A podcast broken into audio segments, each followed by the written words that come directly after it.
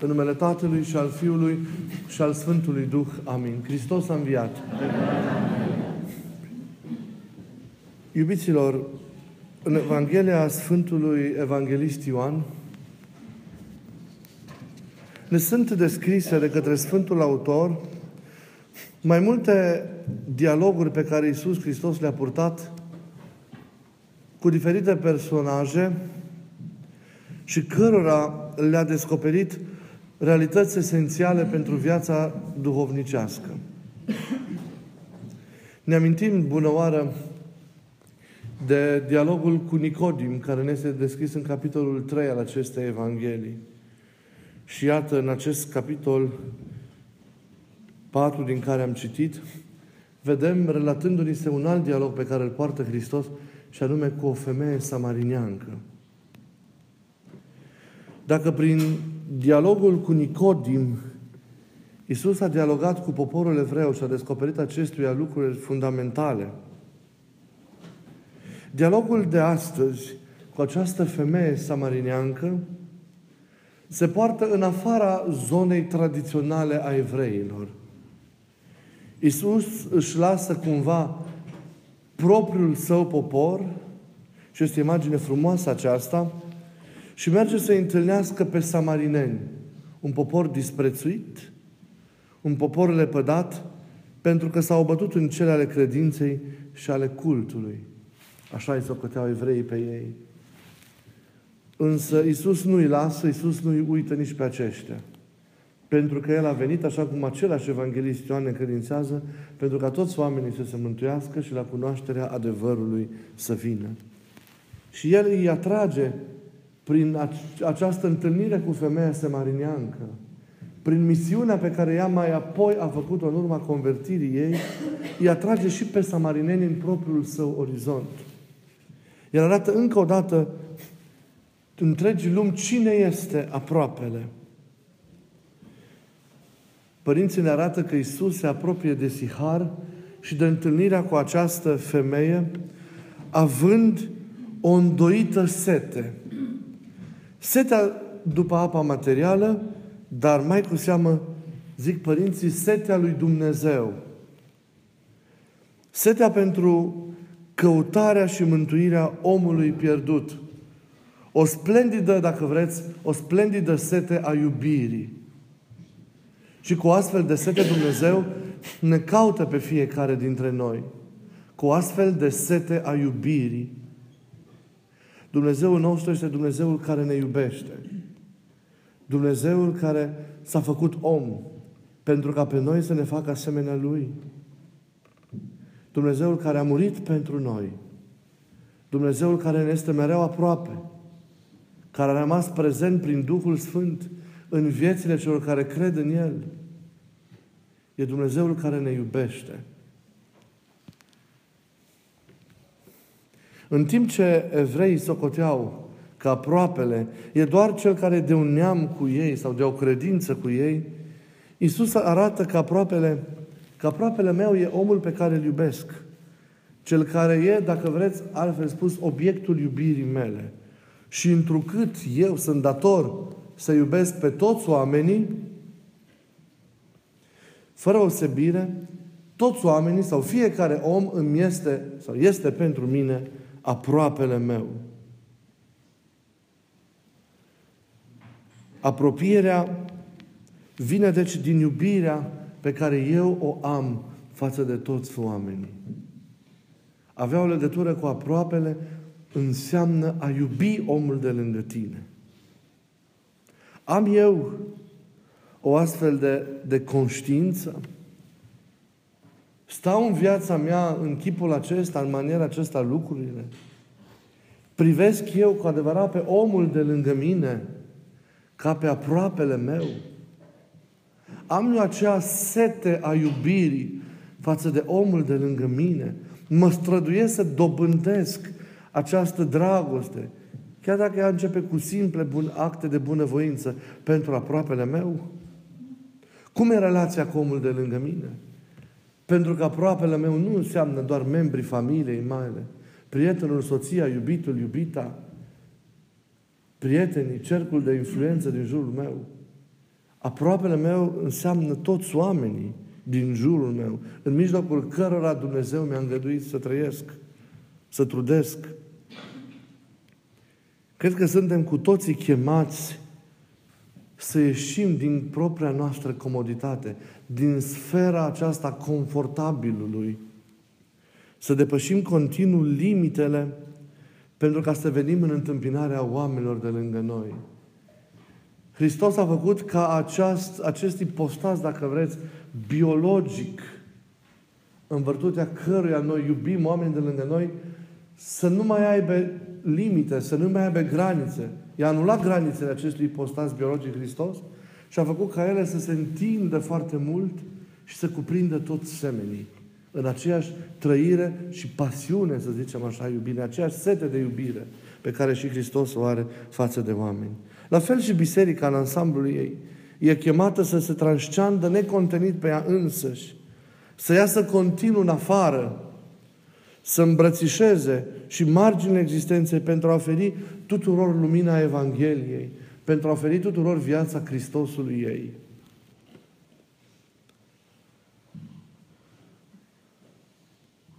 Dialogul cu femeia de astăzi pornește de la o fântână lângă care a poporit, poposit Iisus și de la setea materială fizică pe care El, ca și orice alt om, a resimțit-o. Dialogul pornește, cu alte cuvinte, de la realitățile imediate, de la nevoile bazale, fizice ale omului și se construiește ridicându-se spre cele duhovnicești, spre cele mai adânci. Iisus vrea să descopere femeii aceste nevoi mai adânci și mai profunde ale ei ca om. Sunt, de fapt, nevoile fundamentale ale omului dintotdeauna, ale fiecăruia dintre noi și ale celor care vor veni după noi până la sfârșitul vremurilor. Sunt nevoi pe care omul, trăind închis în cele materiale, fără un orizont deschis spre cele ale vieții duhovnicești și dumnezeiești, nu le înțelege și nici nu le simte. Pentru om, nevoile se reduc de, ne, de, ne, de nefericire doar la cele imediate, legate de viața de zi cu zi, legate de, de subzistența în această lume. Omul de multe ori nu mai cunoaște și alte nevoi, fără acest, această conștiință a veșniciei și a spiritualității sale. Nu le înțelege și nu le simte, dar celelalte nevoi există. Omul simte doar cele imediate, dar omul nu este trup. Și de nefericire, chiar dacă există adevăratele nevoi, adevăratele trebuințe sunt estompate în lăuntru omului. Ele trebuiesc conștientizate, ele trebuiesc descătușate, ele trebuiesc trezite, ele trebuiesc împlinite. Pentru că viața noastră este mai mult decât trup. Viața noastră este mai mult decât zbatere în orizontul acesta, în, în spațiul acesta al materialității. Viața este mai mult decât ceea ce o trăim noi și, se ter- și care se termină cu pragul acesta al morții fizice. Raportarea la aceste nevoi, potolirea sau împlinirea lor, dau cu adevărat sens, consistență și perspectivă vieții. Nevoile noastre interioare arată, de fapt, lipsurile fundamentale ale noastre. Ne lipsesc acele realități esențiale pentru ca noi să fim săturați, pentru ca noi să fim împliniți, pentru ca noi să fim mulțumiți. Pentru că oricât, or, oricât de mult am iubit realitățile acestei lumi, pentru că ne suntem chemați să ne facem un rost în această lume, în mersul acesta înspre, înspre veșnicie, totuși nu acestea ne împlinesc în chip fundamental, în chip ontologic. Nevoia de Dumnezeu, nevoia de oameni, nevoia de comuniune sunt cele care ne împlinesc pe noi cu adevărat ca și oameni.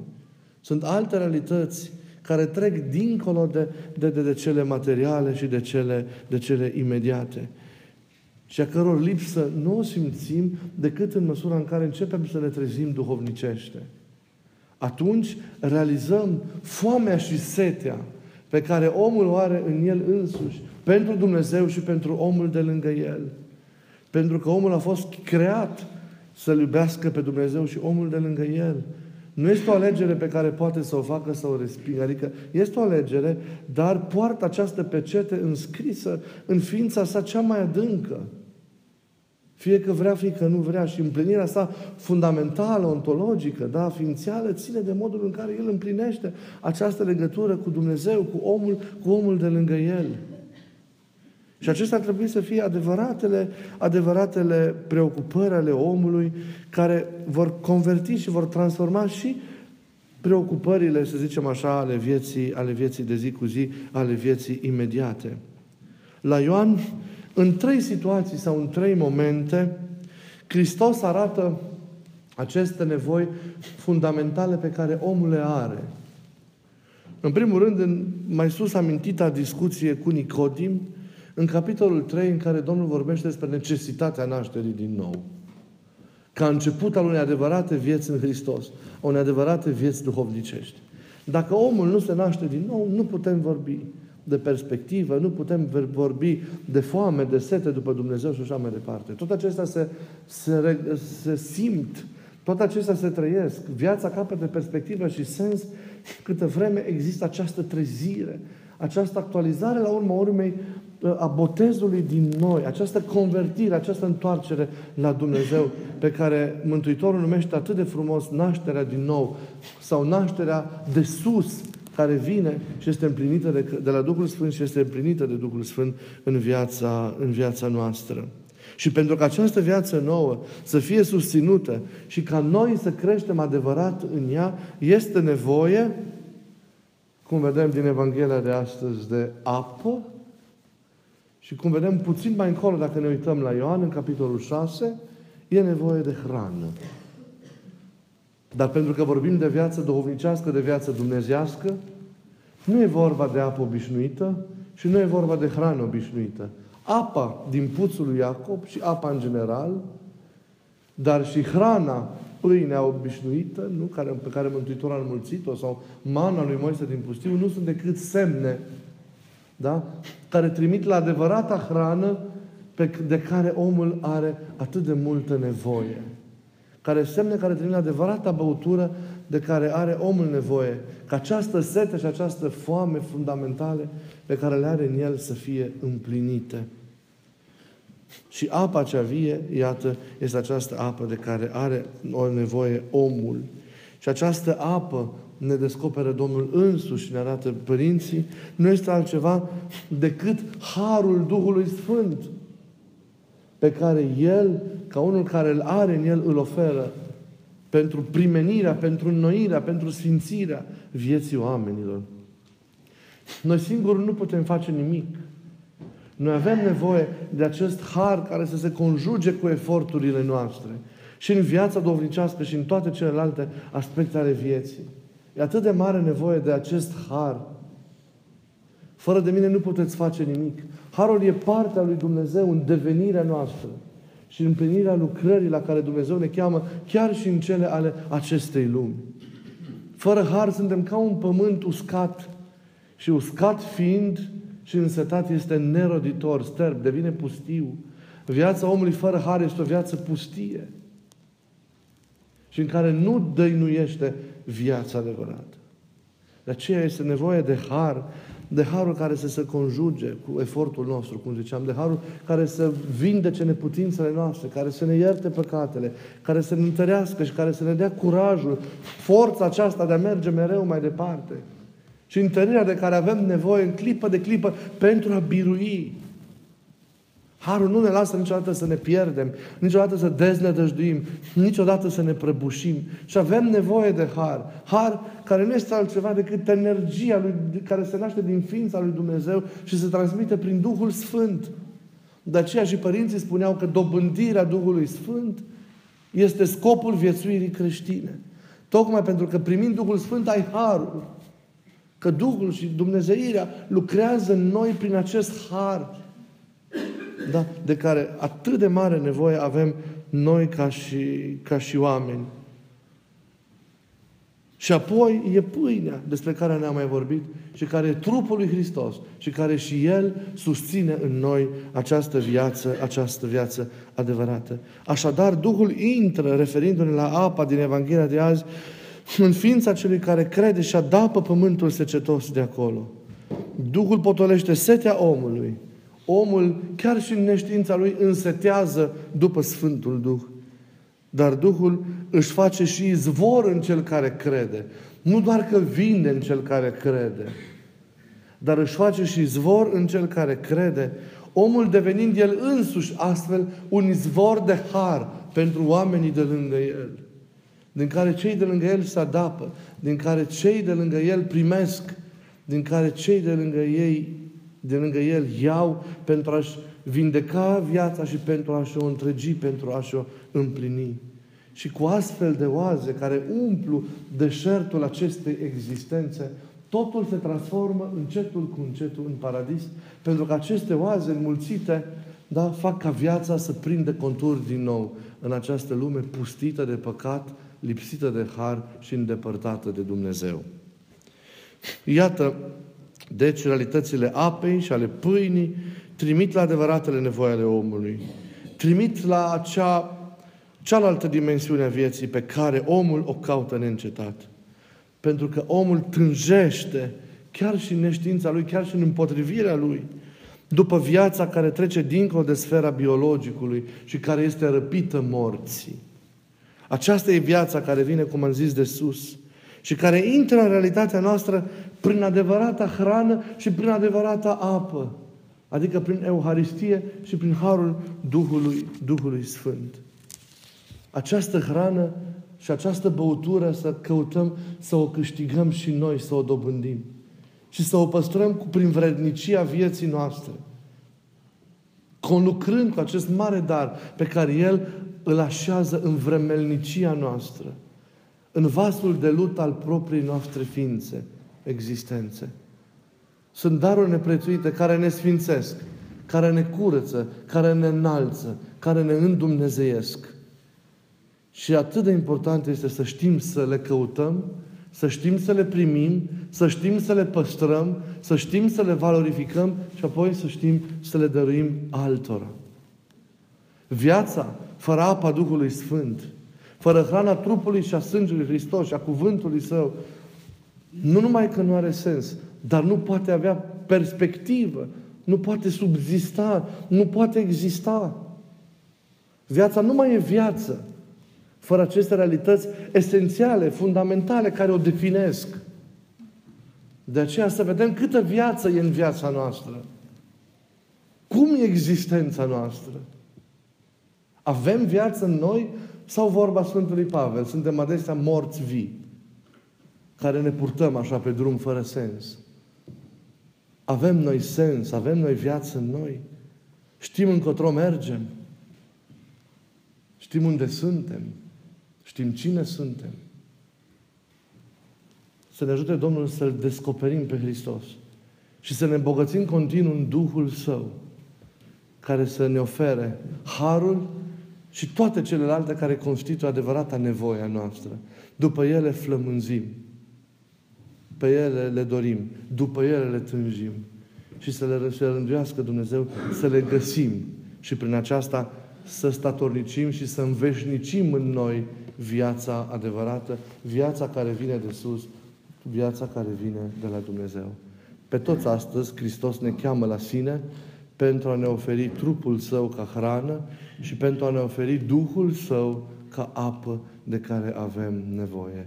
Veniți la mine, toți cei însetați, veniți la mine, toți cei care flămânziți. Și eu vă voi da apa, și eu vă voi da pâinea pe care, primindu-le, veți avea viață în voi. Amin.